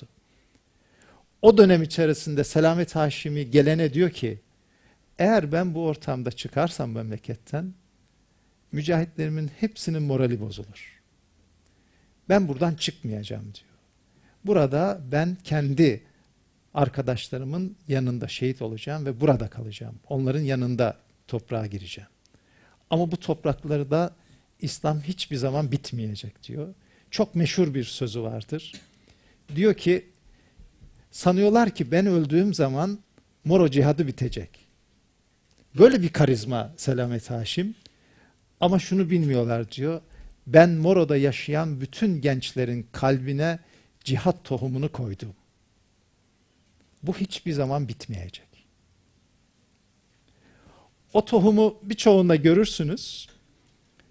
Gene bu barış görüşmeleri içerisinde yaptığım bir mülakatta, bir görüşmede onun nasıl durduğuna şahitlik ettim yaşlı bir ablamız gene e, beş kişilik bir heyetimiz var. Bu heyetle görüşmeler yapıyoruz. E, heyetimizdeki üç kişi Hristiyan, iki kişi Müslüman. batılıyız hepimiz. Ee, görüşmelerde barış ortamından o kadar çok mutlu ki savaşı yaşamış, kocası şehit olmuş, iki çocuğu var. Ee, Moro'da ortalama çocuk sayısı 6-7'dir ailelerde. Bu ablanın iki çocuğu var. Birisi doktor, birisi mühendis olmuş. Barış'la bunu sağlandığını, çok mutlu olduğunu anlatıyor. Yanımızdakilerin başka ajandaları da var. O beş kişinin üçünde. Onların da yüzünde şunu gördüm ben. Evet artık Moro Müslümanları e, mücadele edemezler. Onlarda bu şey bitmiş. Dünyaya dönmüşler, mücadele kısmı bitmiş. Artık barış mecburiyet bir şey Moro Müslümanlar için. Dedim ki barış çok iyi bir şey. Yani karşı e, olmak değil, herkesin istemesi gereken bir şey. Hele hele bizim coğrafyamızdakiler gibi savaşın ne olduğunu bilmeyenler için çok bir anlam ifade etmiyor ama savaş o kadar zor ki. Ona dedim ki iki çocuğunuz var. Bir doktor, bir mühendis. Sana gelseler deseler ki biz cihada gidiyoruz. Çağırdılar gidiyoruz. Ne dersin? Böyle durdu. Ağlamadan gözünden yaşlar akmaya başladı. Oğlum dedi Allah için gidiyorum diyene ne denilir ki? Giderler tabi dedi. Küçücük bir dokunuş o tohumu yeniden filizlendiriyor. Ben bütün Moro'daki gençlerin hepsinin kalbinde de o tohumun nasıl konulduğunu gördüm. Bu tohumun nasıl konulacağını da sanıyorum dünya Müslümanları Selamet Haşimi'yi biraz daha yakın tanıyarak anlamalı, öğrenmeli. Bizim açımızdan örneklilik bir e, yer Moro. Biraz da bugünkü barışı anlatayım. Ne oldu? E, bu kadar bedel ödendi. Karşılığında ne alındı? Bağımsız bir Moro isteniyor idi. Bağımsız bir Banksa Moro kurulmalıydı. Banksa e, yerel dilde millet demek. Moroların e, Moro milleti, Moro toplumu, Moro devleti anlamına geliyor Banksa Moro. Bunun için yola çıkıldı. Ama 50 yılın sonunda şunu bütün herkes gördü. Bu denklem bozulmayacak. Filipinler'de yenilmeyecek, Moro Müslümanları da yenilmeyecekler. Yeni bir terminoloji ortaya atıldı. Anlamlı otonomi. Bu e, önemli bir açılım oldu. Selamet Haşimi'nin yaşarken konuşulan şeylerden bir tanesiydi. 1997'de 2014'te attığımız imzalar 1997'de başlatıldı. 17 sene boyunca müzakereler devam ettirildi. Anlamlı otonominin ne olduğu bu 17 sene içerisinde e, Filipinler devletine kabul ettirildi. 2014'te anlaşma imzalandı. E, geçtiğimiz 2018'in Temmuz ayında da bu anlaşmanın önemli bir kısmı e, meclisten kanun haline getirildi, geçti, başkan imzaladı. 21 Ocak'la 6 Şubat'ta iki aşamalı yapılan referandumla da kabul edildi ve bu özellik 24 Şubat itibariyle de resmiyet kazandı. Moro İslami Kurtuluş Cephesi'nin lideri e, Selamet Haşim bölgenin ilk başbakanı olarak göreve başladı. Neydi anlamlı referan, e, anlamlı otonom? Moro Müslümanlarının ilk birinci talebi şuydu. Bu topraklar bizim topraklarımız.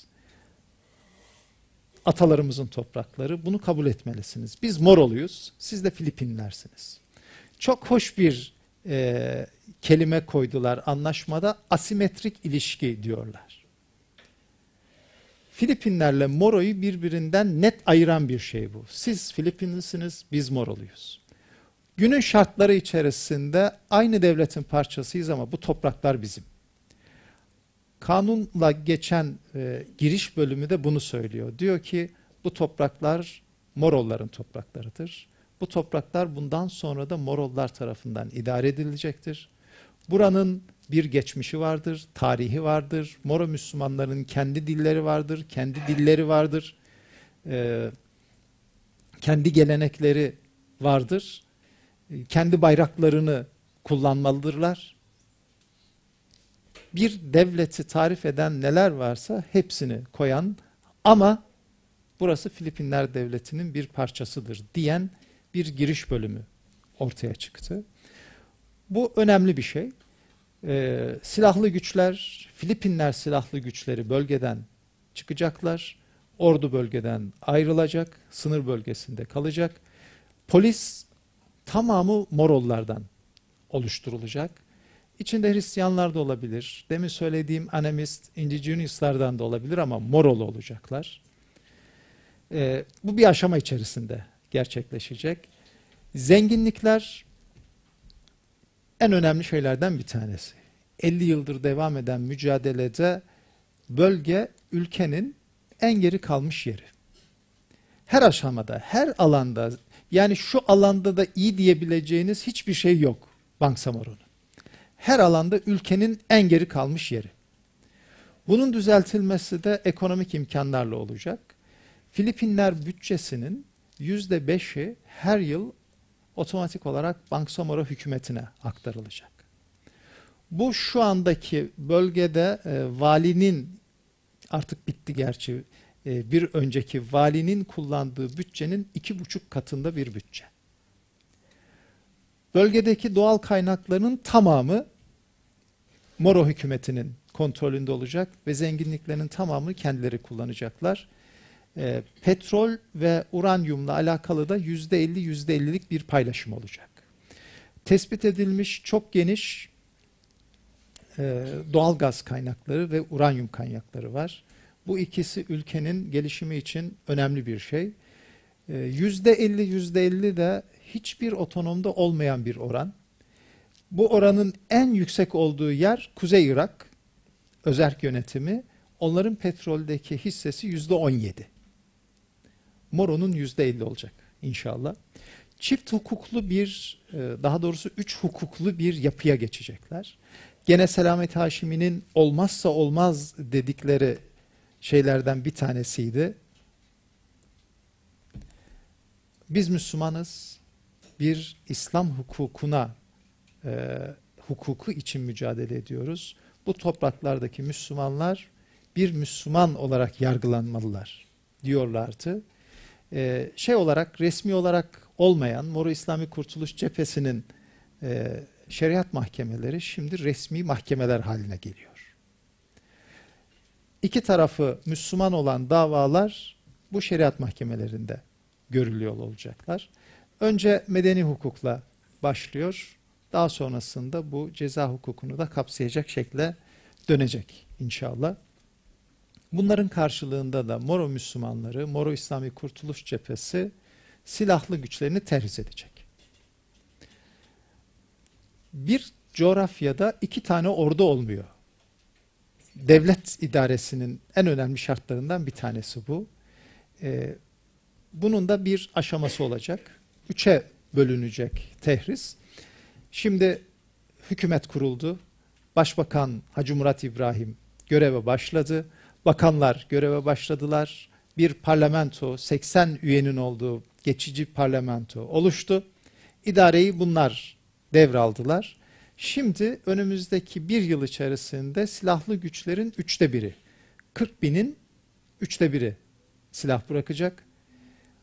İkinci yılda Moro polisi görev almaya başladığında ikinci üçte biri silahlarını bırakacak. En sonda süreç tamamlandığında 2022 yılında bir seçim yapılacak. O seçimde ilk e, seçilmiş parlamento ortaya çıkacak. Hükümet kurulacak. Bizim de e, içerisinde olacağımız bir heyet, e, bizim olduğumuz heyet Malezya arabulucusu ve iki taraf Manila hükümetiyle Bangsamoro hükümetinin temsilcisi bu dört temsilci diyecek ki anlaşma yerine geldi. Çıkış anlaşması diyorlar. Bunu imzaladıklarında da en sona kalan üçte bir silahlarını bırakacaklar. E, Moro Müslümanlarının en önemsediği noktalardan bir tanesi bu oldu. Daha önceki süreçlerde yapılan anlaşmalarda birçok Müslüman coğrafyada benzerini yaşadık. Anlaşmayla silah bıraktığınızda devlet hemen geriye dönüyor. Eğer bitirmeden silah bırakırsanız hızlıca devlet geriye dönüyor. Ee, Hacı Murat İbrahim 2003'ten beri bu süreci yürütüyor. Tek lider. Görüşmeleri masada Gazali Cafer ve Muhacir İkbal yürütüyorlar. 17 yıl boyunca sürekli istikrar var Müslümanlar tarafında.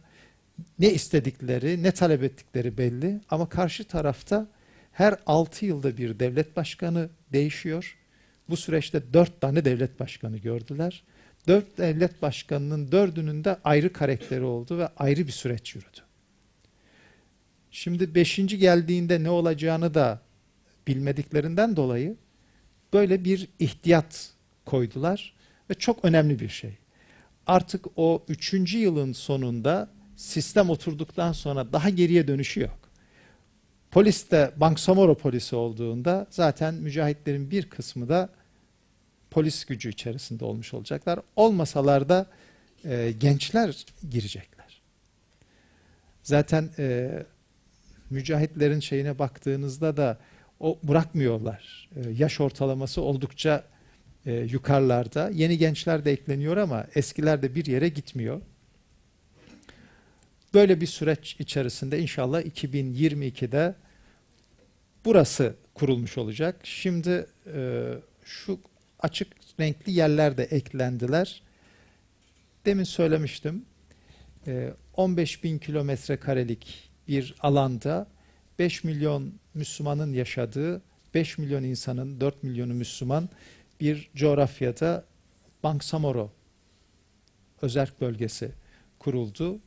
Ee, bütün sıkıntıları yaşadığımız, savaşı yaşadığımız coğrafyamızın biraz uzağında, kuş uçuşu 11 bin kilometre uzağında e, böyle bir başarı hikayesi yazıldı. Allah da e, demin söylediğim İHA'nın e, üçüncü ayağı olarak bunun içerisinde olmayı nasip etti. Gene bir hatırayla bitireyim. Zaman bitti anlamına geliyor herhalde sizin gelişiniz değil mi üstadım? Ee, bir Müslümanca mücadele verilmiş. Bir Müslümanın nasıl mücadele etmesinin iyi örneklikleri. Şimdi bu, bu şeyi anlatırken sapmaları bir tarafa koyuyorum. Her toplumun içerisinde mutlaka vardır. Ama asıl kimliğiniz önemli. Neyi temsil ettiğiniz önemli. Gene görüşmelerimizden bir tanesinde Cotobato'nun baş kardinali, Vatikan'da da yeri olan bir e, kardinal. Onunla görüşüyoruz. Dedim ki bu Müslümanlara nasıl güveneceksin? Şimdi siz patronsunuz. Kotobato'da bir numara. Ülkede e, Katoliklik Vatikan'dan bile güçlü sanıyorum. Dünyadaki en güçlü Katolik e, yapısı var. Üniversite onların elinde, e, sağlık, eğitim hepsi onların elinde. Duterte biraz onu da değiştirdi şimdi ama çok güçlüler. E, Cotobato'da Moro'nun başkenti Cotabato. Burada e, siz şimdi bir numarayken azınlık haline geleceksiniz. Nasıl güveniyorsunuz Müslümanlara dedim. Cevap olarak dedi ki 50 yıldır devam eden süreçte bile ben bunlardan zarar görmedim. Barışta niye zarar göreyim ki? Mücadelenin Müslümanca yapıldığını Müslümanların ağzından değil, karşı tarafın en üst isminden duydum ben. Hiçbir sivile dokunulmamış. Hiçbir sivil zarar görmemiş. Hiçbir kimseden zorla para alınmamış. Devrimci verginin olmadığı tek mücadele yeri burasıdır. Hiç kimseden zorla bir şey alınmamış. Şuna şahitlik ettim bir mücadele, bir çerçeve içerisinde Müslümanca yapılırsa o zaman işte Allah'ın yardımını çok yakından görüyorlar. Bunu Moro Müslümanları Allah'a çok şükür e, başardılar. Kendileri e, nasıl bir nimetin içerisinde olduklarının çok farkında değiller. Büyük bir zafer kazandılar.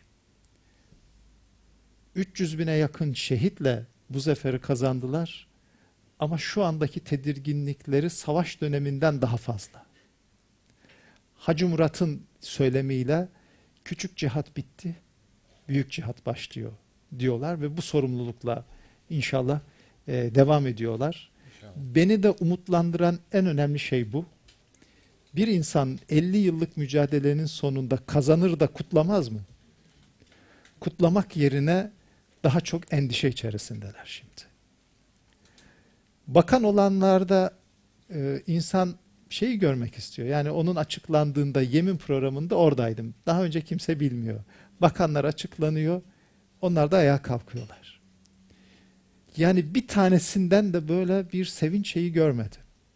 Hepsine selam verdim. Benim üzerime diyor çok büyük sorumluluk verdiler. Ben çok güveniyorum.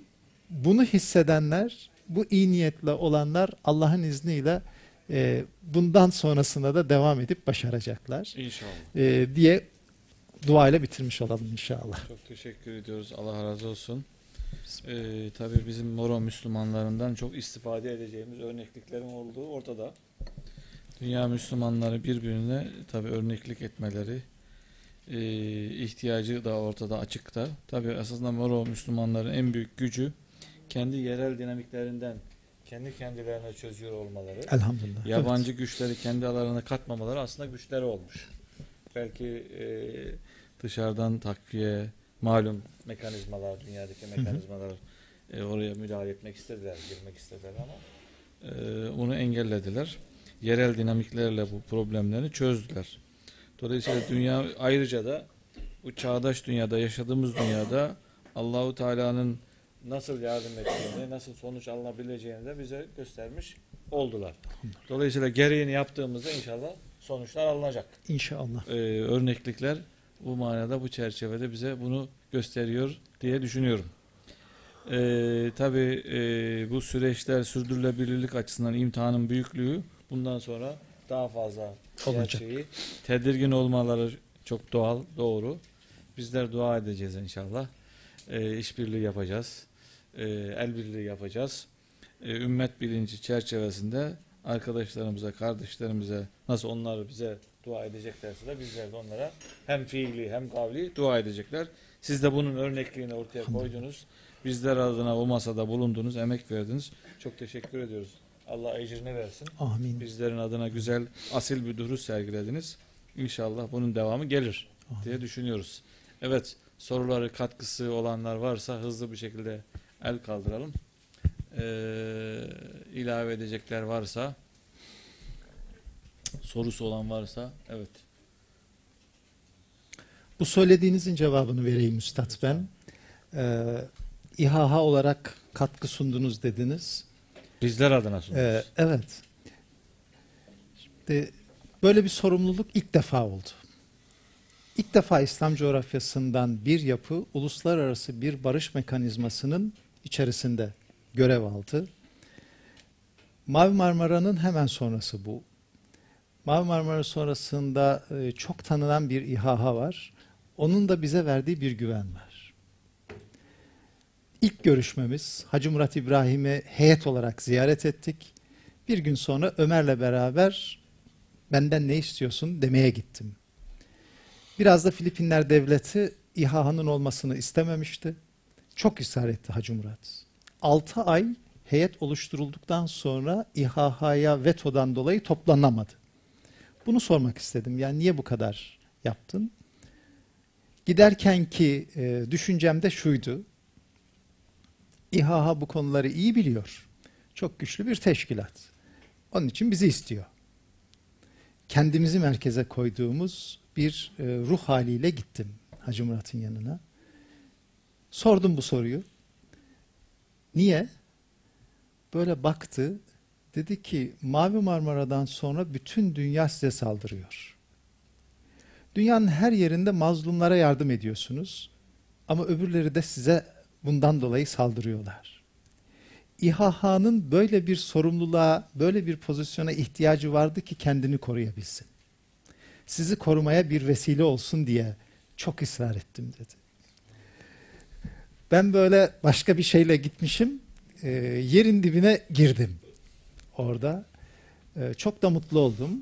Daha ilk günden şunu anladım. Biz orada bir damlayız. Daha fena şey değiliz. Yani orada bir şehidin döktüğü kanın nesi olabiliriz biz? Ee, onun için hiç kimsenin sahiplenme hakkı olmayan, nasıl kendi mücadeleleri ise abi, zafer de kendilerinin. Hiç kimsenin abi, ne Malezya'nın, ne başkasının, hiç kimsenin bu şeyde hakkı yok. Sadece kolaylaştırıcı olarak yanlarında durma nasibi var. Allah İHA'ya böyle bir nasip verdi. İnşallah yanımızda götüreceğimiz ikramlardan bir tanesi. Onu da biz almadık, onlar verdiler. Ee, şunu yaptık Allah'a çok şükür. Sorumluluğun dışına çıkacak bir yerde yapmadık. O pozisyonda Müslümanların hukukunu muhafaza edecek neler yapılması gerekiyorsa elimizden geldiğince biz de onu yapmaya çalıştık. Ee, o mücadelenin parçası da buradaki Müslümanlar olmuş oldular. Eyvallah. Elhamdülillah. Tabii bölgenin tarihsel e, gücü ve etkisinin de rüzgarı, Evet. konjöktürel o dönemin rüzgarı da buna katkı sağladı, zemin Alıştırıcı. sağladı. E, dolayısıyla o kolektif bir şey olmuş oldu. Zemin olmuş. Evet Zekai buyur. Ver bakalım mikrofonu. Hüseyin hocamıza çok teşekkür ediyoruz. Hakikaten Mora e, önemli bir coğrafya. Aslında Üstad'la da burada konuşurken e, herhalde Mora'ya e, ilk giden Türk benim. 1993'te Malezya'da öğrenciyken e, hani şu anda olsa gider miyim bilmiyorum ama e, Kuala Lumpur'dan Sarawak'a bir seyahatimiz oldu. Oradan da bizi e, yani taka dediğimiz bir gemilerle Mindano'ya götürdüler. Cepheye çıktık. E, Allah gani gani rahmet eylesin. E, Selamet Haşimi hocamızla görüşme şansımız oldu. E, dolayısıyla ben bu süreci çok e, hararetle takip ettim. E, çok da mutlu oldum sonucunda. E, yani Türkiye adına da ben özellikle İHA adına, Türkiye adına e, çok sevindim böyle bir organizasyonun içerisinde İHA'nın olması, Hüseyin Hocam'ın olması, Hüseyin Hocam'ı biz uzun zamandan beri tanırız ederiz. Ee, doğrusu e, bu aslında barış süreci diğer coğrafyalardaki Müslüman ülkelere de e, aynı zamanda bir e, farklı bir bakış açısı ve değer katacaktır. Ben böyle inanıyorum. E, yakın coğrafyamızda, uzak coğrafyamızda, farklı alanlardaki e, insani diplomasinin ne kadar önemli olduğunu ve bunun da aslında Türkiye'deki STK'ların ne kadar başarılı bir şekilde yönettiğinin bir örneği e, karşımızda. Dolayısıyla ben Hüseyin Hocama tekrar O, o teşekkür gün ediyorum. hatıranızdan biraz bahseder misiniz? Selamet Haşimi rahmetli refleksleri Türkiye'ye yönelik, size yönelik. Şimdi şöyle tabii biz itibariyle. dediğim gibi yani şu andaki şeyim olsa gider miyim bilmiyorum ama o günkü e, herhalde gençlik e, e, durumu e, Filipinli öğrenci arkadaşlarımız vardı. Tabii biz o zaman dili yeni yeni öğrenmeye başlamıştık. E, Mora bizim burada şarkılarla, türkülerle büyüdük Türkiye'de e, özellikle İstanbul'da.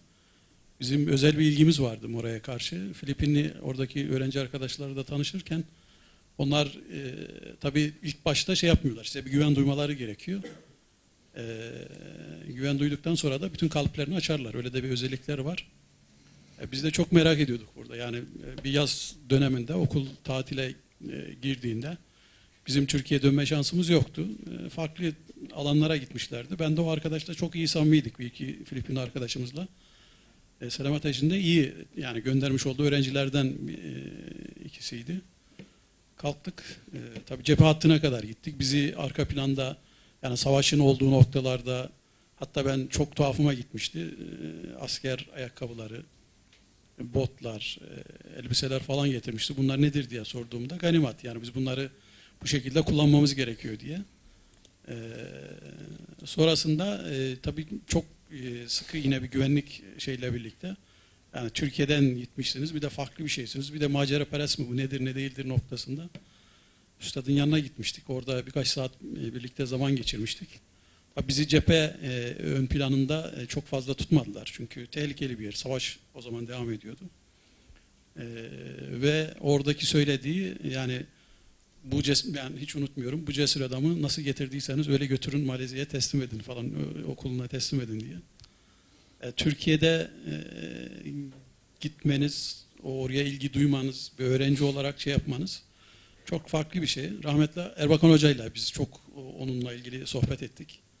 Yani hocanın o dönemdeki hareketini, milli görüş hareketini, e, Türkiye'de yapmış olduğu faaliyetleri, e, neler yap yani biz orada bir şeyler öğrenmeye gittik ama o e, bizi o anlamda Türkiye'deki özellikle İslam hareketle ilgili e, neler yapıldığıyla ilgili e, ve her e, sonucunda da e, şunu ifade etmişti. Allah e, e, sizlerin zaferini e, baki kılsın diye.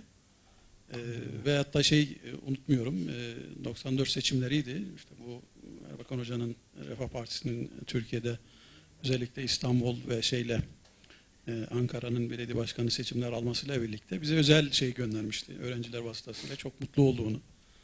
e, aslında bu e, dinamizmin kendilerine de katkı sağladığı noktasında öyle bir şey olmuştu. Çok farklı şeylerimiz var. Özel e, görüşmelerimiz e, farklı. Bunlar tabii burada belki de söylemeyecek şeyler. Allah gani gani rahmet eylesin. Amin. E, Ağzınıza Evet. sağlık. Sağ olun, E, teşekkür teşekkür ediyoruz. Hemen Murat Bey'e mikrofonu Şeye, verelim. buraya böyle bir şey yap, ekleyeyim Üstad. Ee, referandumun hemen öncesinde bu sene Aralık'ta Hacı Murat İbrahim, Moro Müslümanlarının lideri e, Müslüman Liderler Toplantısına davet edildi. ESAM'ın programına davet edildi. Birçok yıllarda geldi. Ben de dedim ki yani o e, şeyi ayarlayarak elbette gelmeyin bu sene dedim. Referandum var. Yani bu e, 50 yıldır sürdürülen mücadelenin en önemli noktası gelmeyin bu toplantıya. Geleceğim dedi. Söz dedi buna geleceğim bundan sonra çok gelmeyeceğim. Çıkmayacağım memleketten ama buna geleceğim dedi. Geldi. Vakıfta oturunca dedim ki e, niye geldin? Dedi ki 1984'te ilk Türkiye'ye geldim ben. İlk defa öğreniyorum üstad. 1984'te Türkiye'ye geldim. Bir ay Balgat'ta Erbakan Hoca'nın evinde kaldım. Bir ay beni misafir etti. 84. Ve bana dedi ki e, bizi bırakma. Bana bunu emanet etti. Yaşadığım müddetçe dedi ben bu emaneti devam ettireceğim ve geleceğim bu toplantılara. Ee, yani Erbakan Hoca'nın bu bölgelere ilgisi e, düşündüğümden daha da fazlaymış. Hacı Murat da bunu hiç paylaşmamıştı. Slogan Ee, slogan değilmiş abi. Evet Murat Bey. Evet, teşekkür ediyoruz. Allah razı olsun. Ee, belki çok kısaca e, bugünden sonra Türkiye'li Müslümanlar üzerine ne gibi vazifeler düşüyor? Vakıflar, dernekler, moralı öğrencilerimiz, e, sivil toplum kuruluşları, devletin bürokrasisi. Ne tür beklentileri var? Neler yapılabilir? Bundan sonra moralı kardeşlerimizin yanında olabileceğimiz hangi tür faaliyetler ve hangi alanlar açılması lazım ileriye dönük olarak. Teşekkür ederim. Peki teşekkür olsun. Ee, bu gerçekten önemli. Konuştuğumuz, e, bildiğimiz bir coğrafya ve bir zafer coğrafyası. Şimdi herkes e, acaba bir şey yapabilir miyiz e, içerisinde? Bir hazırlık içerisindeler. Moro İslami Kurtuluş Cephesi hazırlıksız bir zaferle karşı karşıya değil her şeyden önce. İşte gençler burada. Onların bir önceki jenerasyon mezun oldular. Şu anda bürokrasinin içerisinde onlar görev alıyorlar. Devlet tecrübeleri yok ama çok büyük bir teşkilatı zaten idare eden bir yapıları var. Şimdiki e, şeye baktığınız zaman, parlamentoya baktığınız zaman e, yaklaşık yarısı Moro Kurtuluş Cephesi'nin istişare heyeti, merkez komitesi üyeleri ve bölge komutanları. Zaten çok büyük bir mekanizmayı idare eden insanlar bunlar. Şimdi de e, resmi bir devlet idare ediyor olacaklar. E, tecrübeyle ilgili çok beklentileri var. Diyorlar ki memleketin idaresinde özellikle teknik boyutta bize yardım e, edin. E, yardımların sadece işte e, bizim Türkiye'de yoğunluklu olarak yaptığımız gibi gidip gıda dağıtmak değil, oraya ayağa kaldıracak işler olmalı. Bilgi, görgü.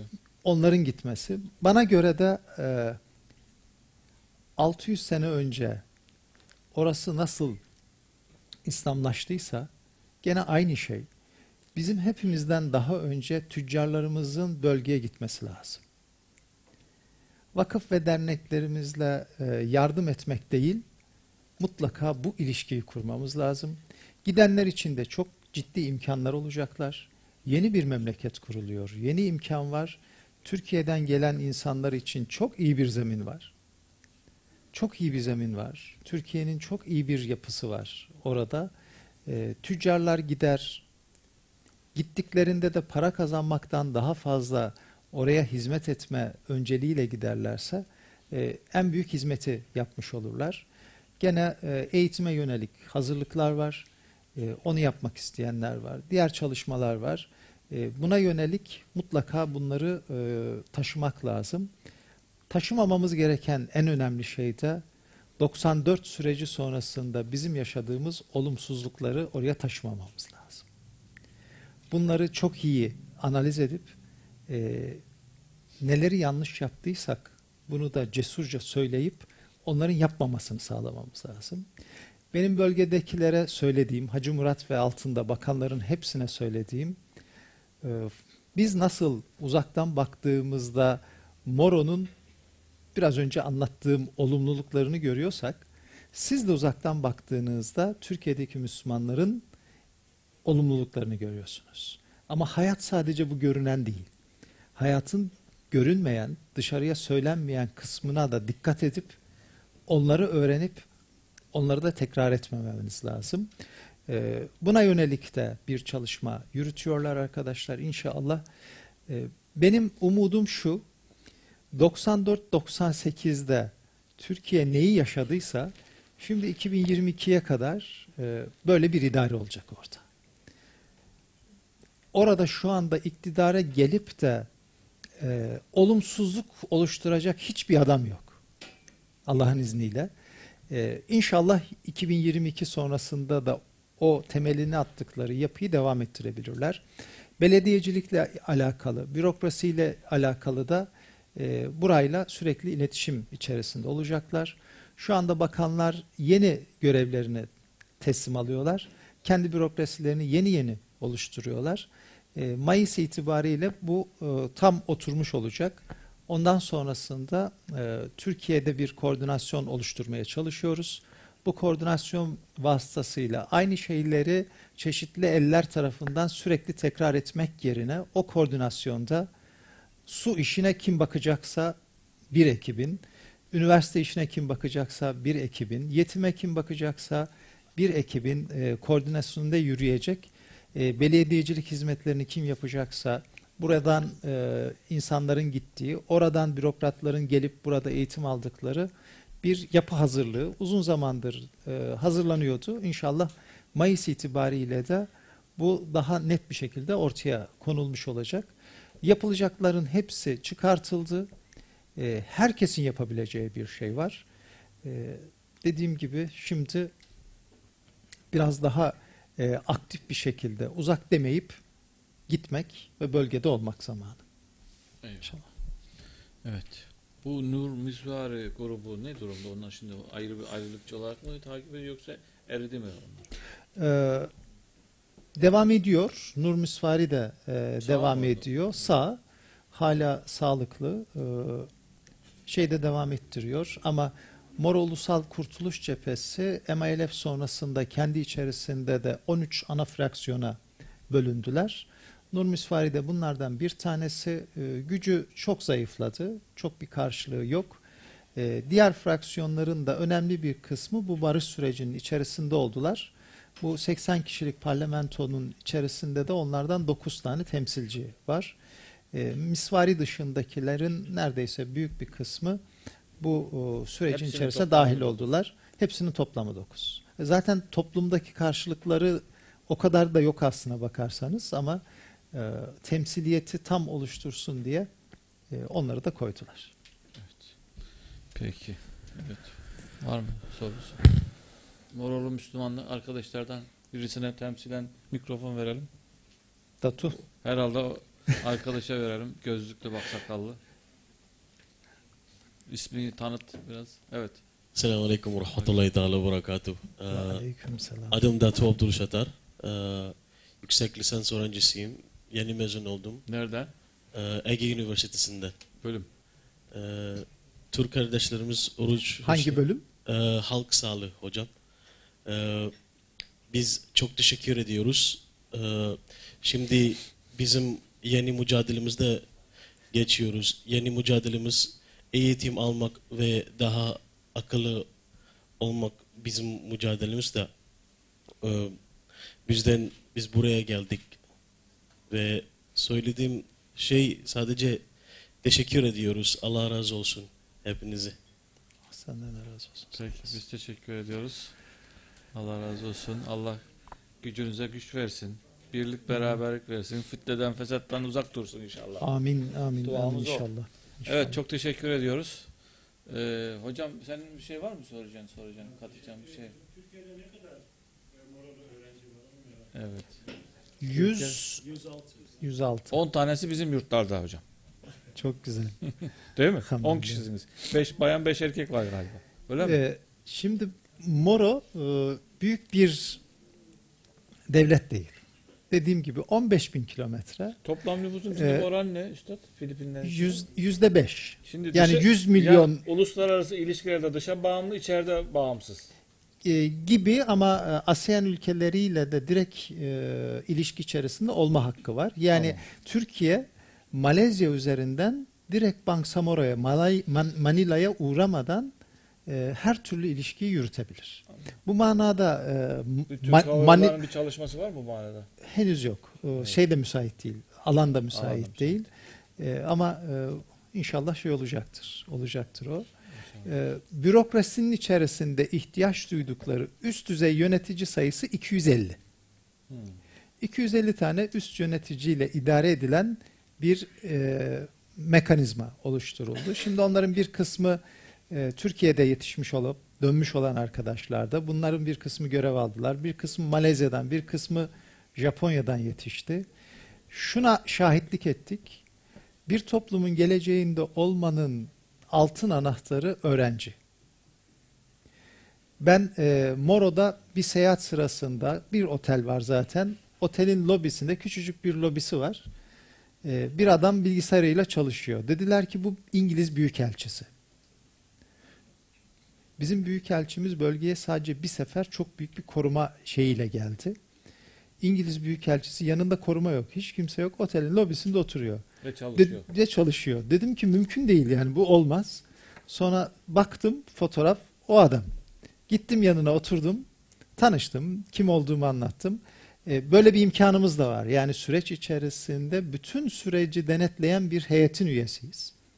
Bu bize bütün kapıları açtırıyor. İki tarafın lideri Filipinler Devlet Başkanı ile Moro İslami Kurtuluş Cephesi'nin liderinin bütün Akredite. altındaki herkese soru sorma imkanı veriyor bize. Bunun içerisinde ordu da dahil. Yani bizim Genelkurmay Başkanı'na sorduğumuz soruların yarısını Türkiye'de bir kere sormaya kalksak bu ülkeye bir daha sokmazlar bizi. O kadar rahat bir alan verdiler bize. Elçiye sordum ne yapıyorsunuz burada? Dedi ki bu sene İngiltere'ye götüreceğimiz öğrencileri seçmeye geldim. Köy köy kendisi geziyor, mülakatları direkt büyükelçi yapıyor, alıyor götürüyor. Ee, onlar ondan sonra idarenin içerisinde oluyorlar. Gittiğimiz bütün coğrafyaların hepsinde bunlar var. Buralarda eğitilmiş gençler geliyorlar. Bizim gençlerimiz geliyorlar, idarenin içerisinde oluyorlar. Biz 100 öğrenci getirdik, bir kısmı mezun oldu, döndü. Ama Japonya 300 öğrenci götürdü. Avustralya bir o kadar öğrenci götürdü. İngiltere bir o kadar öğrenci götürdü. Ee, ama Türkiye'den mezun olduğunda arkadaşlar e, daha önemli pozisyonlarda olacaklar inşallah. Bu sayıyı artırmamız lazım. Bu nesli ben geçeceğimizi düşünüyorum. Ee, iyi niyet ve ödenen bedeller bu nesli atlattırır. Ama e, 4-5 sene sonrasına hazırlıklarımızı çok iyi yapmamız lazım. Onun için bu gençlerin burada e, çok iyi yetişmeleri lazım. Türkiye'nin şöyle bir sıkıntısı var. Kendilerine sürekli söylediğim için özellikle sizin yurtlarda kalanlara Selamet Haşimi'nin kalplerine koyduğu o tohumun burada körelmemesi lazım. Ne yapıp edip onu muhafaza etmeliler ki bu başarı devam edebilsin. Ee, birbirlerini kaybetmiyorlar. Bir yapı olarak durmayı başardılar. Elbette öğrenci çalışmasını hepiniz biliyorsunuz. Ee, sapmalar yaşanıyor ama Doğru. çoğunluğumuz olarak bir bütünlüğü devam ettiriyorlar. İnşallah e, geleceğe de bunlar taşıyor olacaklar mı orayı? Çok teşekkür ediyoruz.